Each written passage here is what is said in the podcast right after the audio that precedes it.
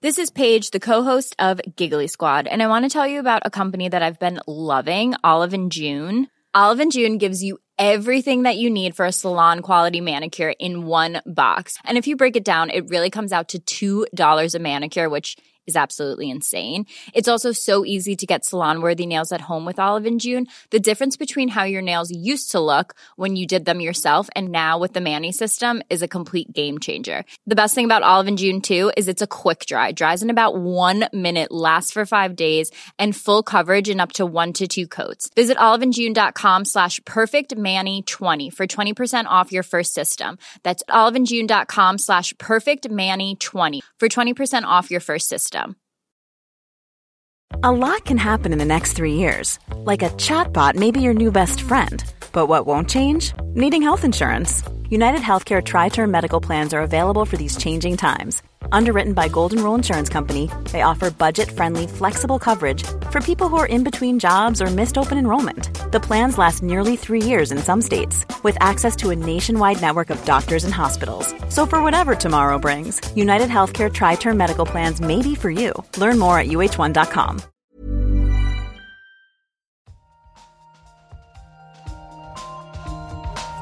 In an experiment. Yeah, we don't know yet. Why is light so far? Like it sounds so simple. They had no idea. But now the data speaks. I find this not only refreshing, but, but at some level astounding.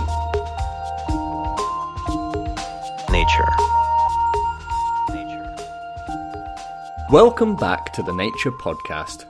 This week, observing gravity on a tiny scale. And what lampreys can tell us about vertebrate evolution. I'm Shamini Bundell. And I'm Nick Petrić Howe.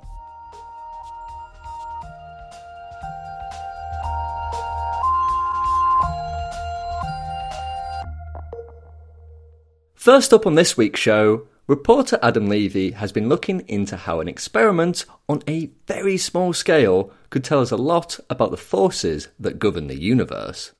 Gravity.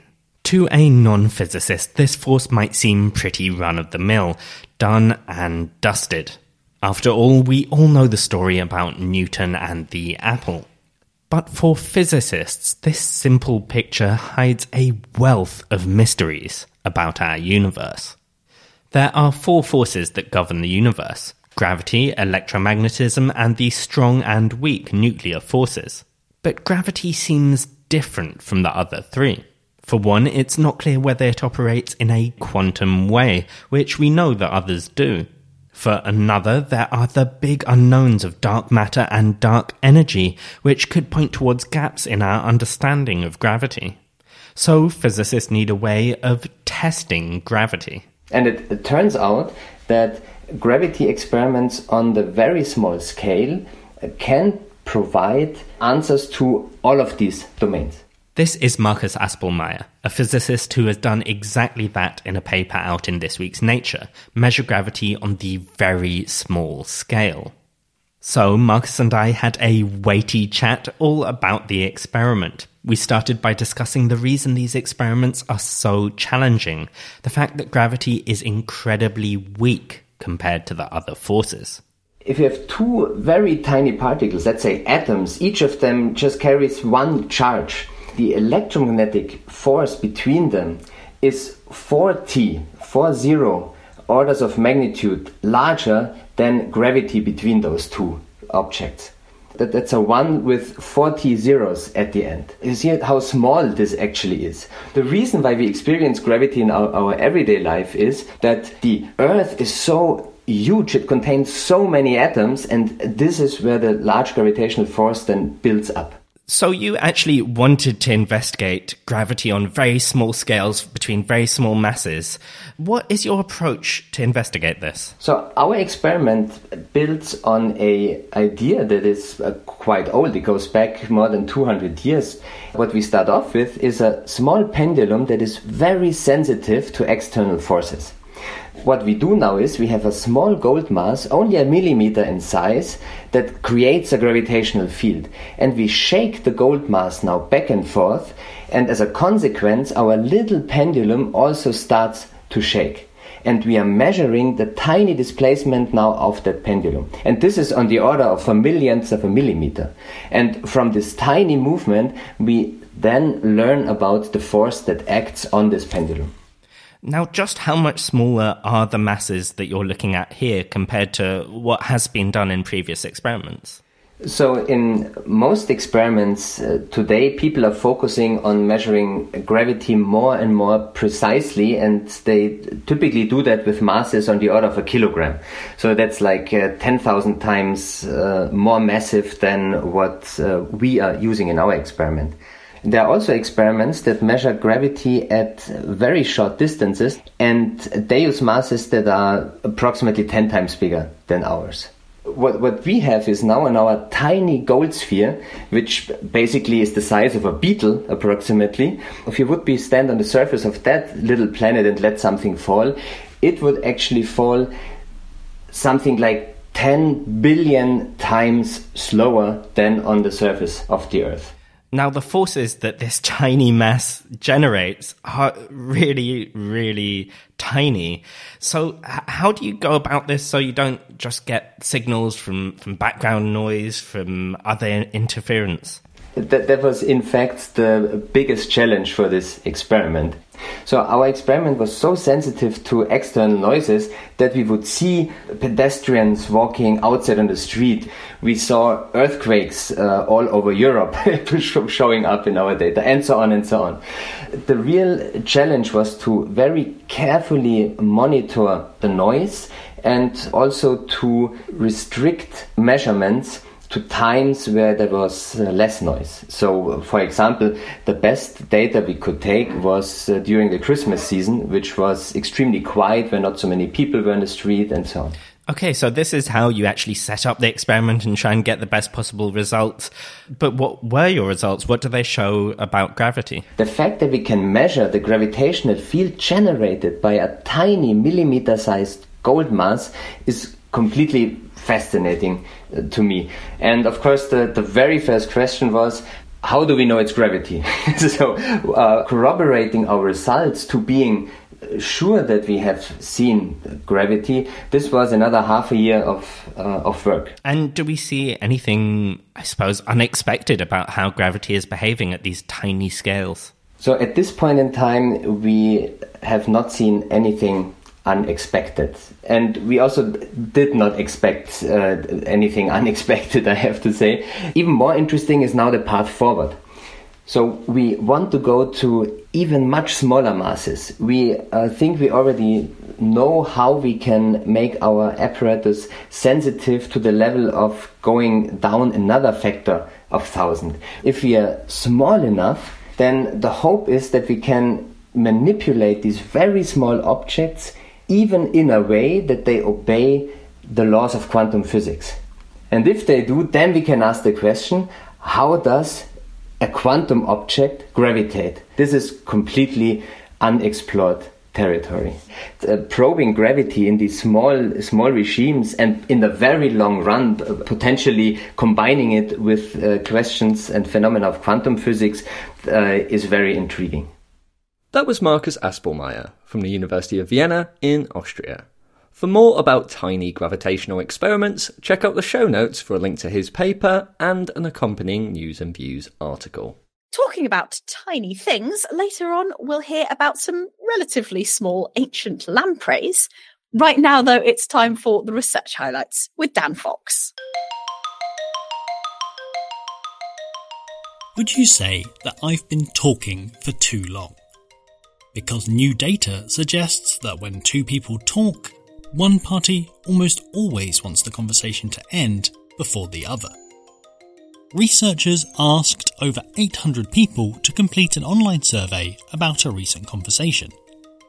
The team also paired up 252 strangers in laboratory studies and asked them to chat for between 1 and 45 minutes. In both groups, around two thirds of participants felt ready for the conversation to end before it did, but one third wanted the chat to continue. In the lab studies, none had any idea when their partner wanted to stop talking, and all underestimated how different their partner's desires were from theirs.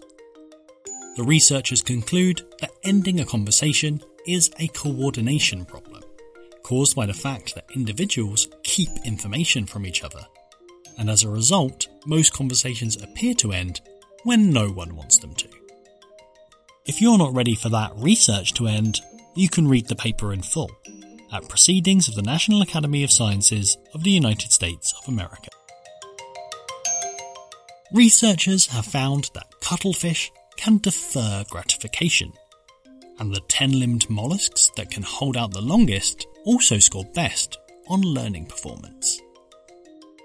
The marshmallow test is a famous experiment in delayed gratification. A child receives a marshmallow and is given a choice eat it straight away or wait 15 minutes and receive a second treat. Researchers devised a version of this test for common cuttlefish. They analysed how often the animals would wait to receive their favourite snack, a live grass shrimp, rather than eat a less preferred but already available prey. Some cuttlefish waited over two minutes for the shrimp, and cuttlefish able to hold out for longer also performed better on tests that measured learning skills. The team think that this is the first evidence of a link between self control and learning performance in a non primate animal. Test your self control by waiting until the end of the podcast to read that research in full at the Proceedings of the Royal Society B.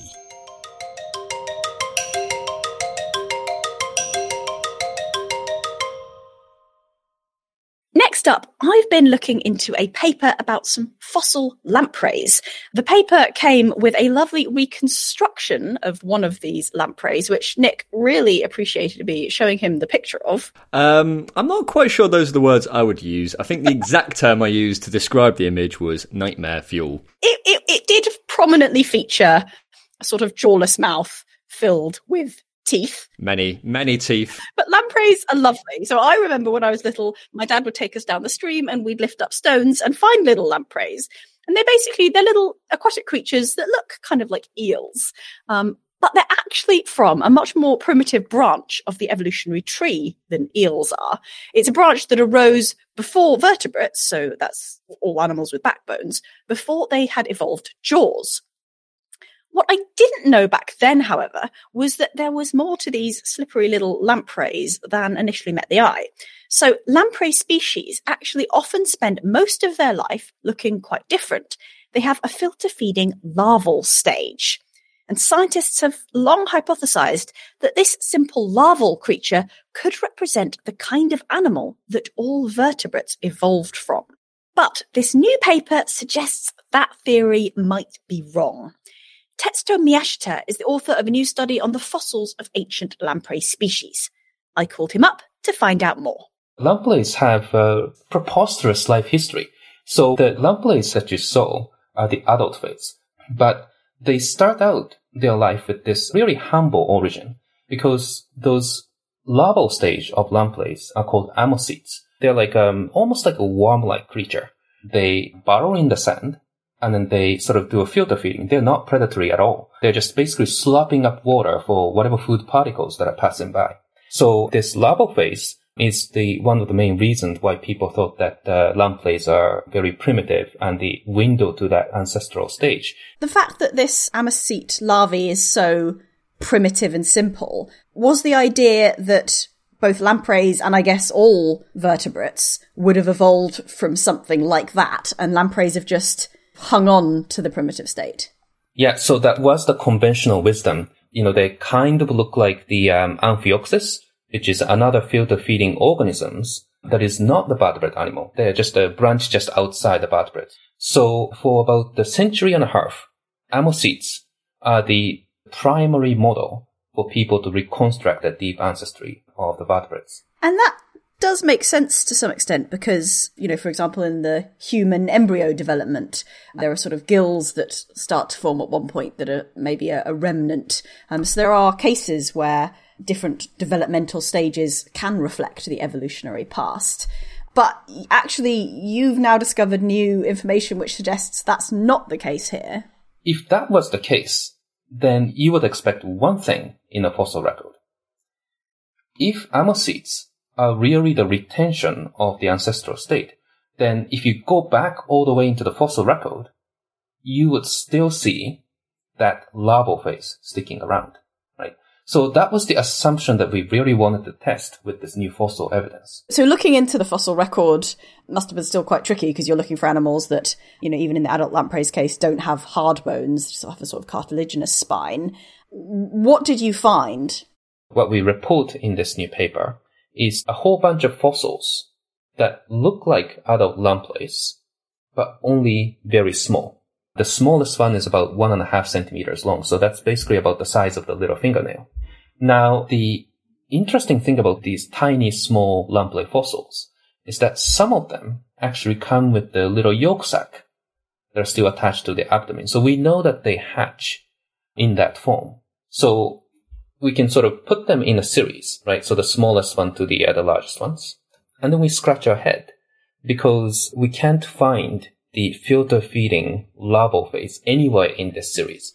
And this is multiple species of very primitive lampreys, enough to suggest that maybe none of the primitive lampreys started out with this larval stage at all, and that was something that, that evolved later. Yeah, now we are getting quite excited about the uh, the prospect of this because we are um, testing that you know 150 year old assumption that the ammocoete larval phase is a um, holdover from this ancestral stage. So then we thought that okay, so maybe the ammocoete larval phase is actually a recently evolved condition so it just completely removes or decouples the ammocoete larval phase from the ancestry of the vertebrates. And and you you know you said that for a long time that ammocoete has been kind of the model, and that's what we've sort of looked to when thinking about vertebrate ancestors. But there are other basal, not quite vertebrates, vertebrate relatives like Amphioxus that you mentioned, which are also filter feeders. So does this suggest that we were completely wrong about the vertebrate ancestor? There is good reason to think about the filter feeding as a dominant form of feeding leading up to the vertebrate group. But it's a completely different thing when you talk about the, the sort of stem of the vertebrates as opposed to the last common ancestor of all living vertebrates.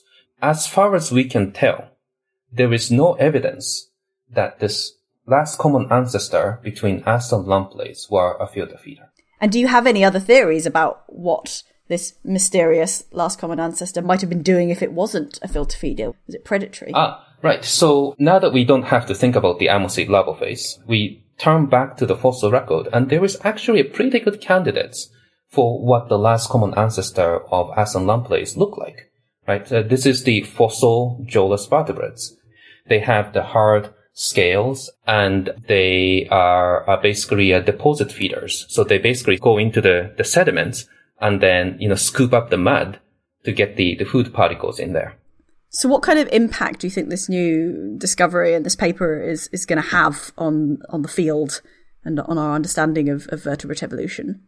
I guess what we did was making everybody's life a little bit difficult as far as, you know, lampreys are concerned oftentimes new insights actually complicate things. You know, this, this might be a bit of a tribute to Thomas Henry Huxley. Huxley is known for that famous quote. I can't really recite it uh, from word to word, but the history of science is a series of beautiful theories destroyed by ugly fact. That was Tetsuto Miyashita of the Canadian Museum of Nature, and you can find a link to his paper in the show notes. Finally, on the show, it's time for the weekly briefing chat, where we discuss a couple of articles that have been highlighted in the Nature Briefing. Shamini, what have you got for me this time? Well, Nick, I know how much you like aquatic creatures with lots of teeth. Um, so when I saw a story about glow in the dark sharks, I was like, yes, this this is the story for the briefing chat this week, no question. okay, uh, well, I'm a lot more appreciative of these sort of creatures because they're glowing in the dark. What what's going on? Why are they glowing in the dark? Do sharks glow in the dark? What? They do. I mean, I no, I, I did not know that sharks glow in the dark either. And actually, this is all relatively newly sort of discovered and, and, and being investigated. But uh, quite a lot of animals do glow in the dark. So the area that we're talking about is basically the twilight zone of the ocean. So far enough down that there's not a lot of light, but it's not quite sort of pitch dark. There's not enough light for photosynthesis, certainly. And there's a lot of animals in this kind of region that have bioluminescence that produce their own light for various reasons. And this paper in Frontiers in Marine Science, which was reported in The Guardian, describes the largest yet known luminous vertebrate. Okay, so when I think of things glowing in the ocean, I don't think of sharks because they don't want things to know they're there, like hunting stuff. So why are they glowing? Yeah, so some of the things down there are glowing for sort of dramatic signaling purposes, and, and you know, you occasionally see very pretty videos of, of sort of beautiful displays and lights. These sharks don't seem to be flashing and, and signaling at each other. And in fact, uh, a little bit of a clue as to as to why they're probably going is that they the the bioluminescent cells on their body are almost all on the on their underneath on the belly. Not entirely, which is interesting, but more on the bottom than on the top. And, and, the reason for this is that in this twilight zone, it is not completely dark, which means that if you're swimming around and something is underneath you, you're going to be silhouetted against the light from the surface. So the theory is, the sort of main idea is that a slight glow from underneath is actually going to help you camouflage from anything seeing you from beneath. Oh, so it's kind of right then. They don't want things to see them, but actually glowing a bit is a way to do that. Cool. So how how do they do it? Because it seems like a shark is quite big. And what sort of sharks are these? So this is a, a study on three particular deep sea species of shark. One of which, the kite fin shark, is is now, as I said, the biggest luminous vertebrate known. And the method of bioluminescence is still a little bit puzzling. So they have sort of gone down and, and collected samples of these sharks and studied them and studied the cells that are doing the glowing. And they know a little bit about the physiology. They know that it's not, for example, bioluminescent bacteria that's providing that light. But there's still quite a lot left to sort of figure out about exactly how it works and actually about exactly why, because for some of these shark species, the sort of camouflage theory works quite well because they might be avoiding predators. For one of them, maybe it's avoiding prey seeing it, as you sort of hypothesized there. But they also found glowing cells on, on some of the sharks on the dorsal fin on the back, which doesn't fit into what we were saying about being seen from below or not. So there are a lot of questions left on this. Uh, as is often the way, especially with research from the deep ocean, a lot more questions than answers, but I'll be interested to hear more about this in the future.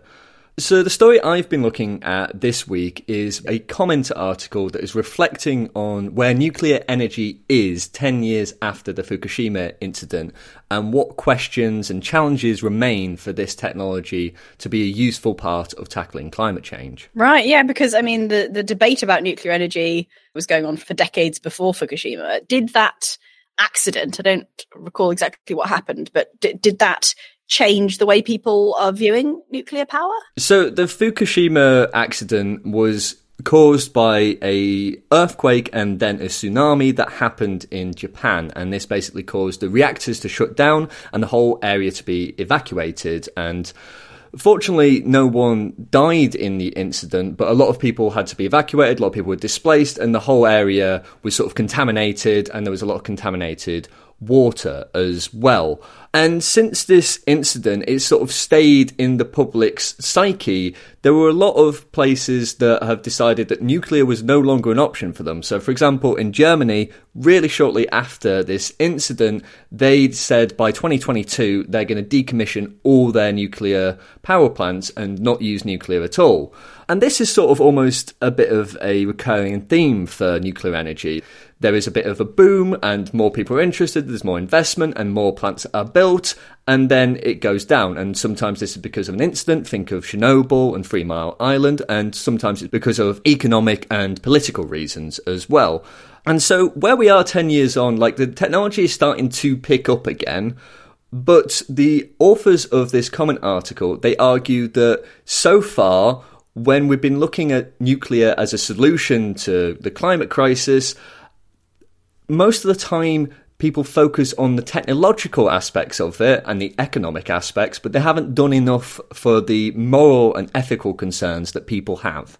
So in trying to shift to green energy, in, in trying to find sources of energy which our planet needs that isn't contributing to, to climate change, nuclear seems great. But there are obvious downsides. And I can understand why, why people have been focused on sort of technology to, to decrease the chances of, of something going wrong. But what, what are these sort of bigger moral questions? So part of the problem is that there are these sort of obvious things that people focus on a lot with these sort of technological things, and that's trying to avoid future meltdowns, trying to avoid the sort of disasters that we've seen, the Chernobyls, the Three Mile Islands, and stopping contamination leaking out into the environment and radiation poisoning occurring for many people. Uh, and obviously that's a really important thing to do. But there are also many sort of less obvious problems. And one of these is it's sort of unequal how the risk of these things is distributed. And that's not just necessarily like some people live close to nuclear power plants and others don't. It's also things like mining of the uranium that's required for nuclear reactors. So there's a statistic in this article that says that almost three quarters of the uranium production comes from mines in or around indigenous communities. And so those mines, they can cause big problems. They can poison the landscape. And the risks are borne by these people who may not necessarily have as much of a political sway, and they're probably not going to be the beneficiaries of the nuclear power as well. And there's also the problem of nuclear waste as well. Like, where do you put this? How do you dispose of it? And there are technologies that can help with this, but it's got to go somewhere, and who bears responsibility for that risk? And so there's a lot of these sort of like more nuanced, complicated things that the authors of this article they argue that the industry, the nuclear industry, really hasn't done enough to tackle. So obviously, people have been discussing these issues. Um, so the authors are, are really saying that it's the nuclear industry's responsibility to have these discussions. But but do they propose any solutions? Is is is this the kind of thing that there is a solution for? I mean, the solution really it sounds kind of obvious, but it's it's getting people involved. It's getting those communities involved from the ground up in these projects. So talking to people way before you start commissioning a plant because one of the problems that they argue is recurrent is that people will educate the people who are going to be around a nuclear facility, but basically when it's almost already done. And I think there's one sort of line in the article that kind of summed it up for me, and it's that they need to listen to people, not just try and convince. Because the authors argue that most of the time it's been a focus on education and saying how safe it is and how statistically how statistically it's less risky than driving or something like that when really they're not paying attention to people's genuine concerns and sometimes it's not really about like how much risk there actually is but how much people perceive that risk to be I mean, for example, probably the most dangerous thing I do is drive around London. And it doesn't feel very dangerous because it's very normalized, but it's actually statistically the thing most likely to kill me. But you said we need to to listen to people rather than try and convince them. So if people think that nuclear power is riskier than it is, or if people don't want, you know, don't mind nuclear power as long as it's not in their backyard, say, what's the value in in sort of consulting and listening to them? Won't we just end up with like, oh well, maybe go build that somewhere else? So there there is value insofar as you get different perspectives involved. And for the most part, nuclear energy has been proposed and commissioned by a relatively small group of people. And so you need a more diverse range of people and opinions involved. And if you contrast this with something like solar panels, for instance.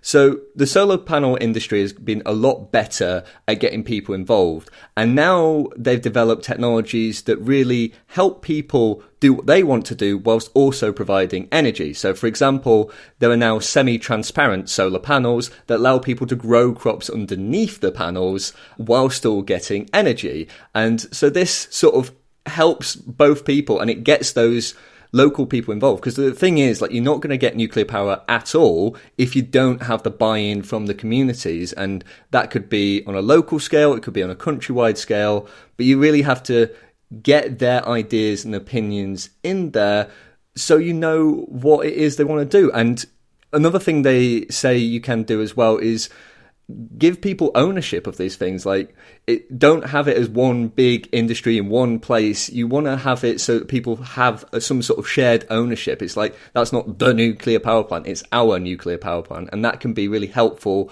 of getting the buy-in from people. And it could be that getting buy-in makes people go, ah, we just don't want it here. But we won't know until we get those perspectives involved. Well, energy and, and sort of climate change and all of these issues are obviously things that do affect everyone on the planet. Um, no easy solutions, but I'm sure we'll be chatting much more about these in uh, future podcasts and future briefing chats. Thanks, Nick. And listeners, if you're interested in more stories like this, but instead as an email, then make sure you check out the Nature Briefing. We'll put a link to the show notes where you can sign up. Just before we wrap up, I wanted to mention that we've got a new video on our YouTube channel, youtube.com slash nature video channel. It's all about how robots have been made soft to explore the deep ocean depths, and it's voiced by yours truly. If that doesn't give you a sinking feeling, be sure to check it out. We'll put a link to it in the show notes. That's all for this week's show. If you want to get in touch with us, tell us something nice, then we're on Twitter. We're at Nature Podcast. Or if you prefer email, we're podcast at nature.com. I'm Shamini Bundell. And I'm Nick Petrić Howe. Thanks for listening.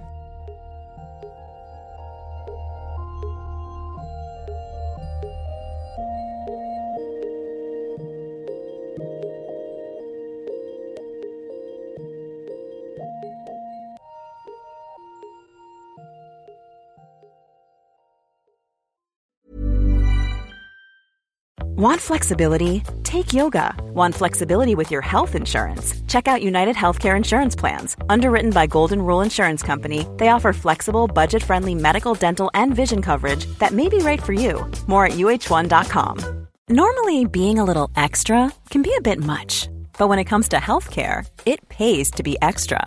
And United Healthcare makes it easy with Health Protector Guard fixed indemnity insurance plans. Underwritten by Golden Rule Insurance Company, they supplement your primary plan, helping you manage out of pocket costs without the usual requirements and restrictions like deductibles and enrollment periods. So when it comes to covering your medical bills, you can feel good about being a little extra. Visit uh1.com to find the Health Protector Guard plan for you.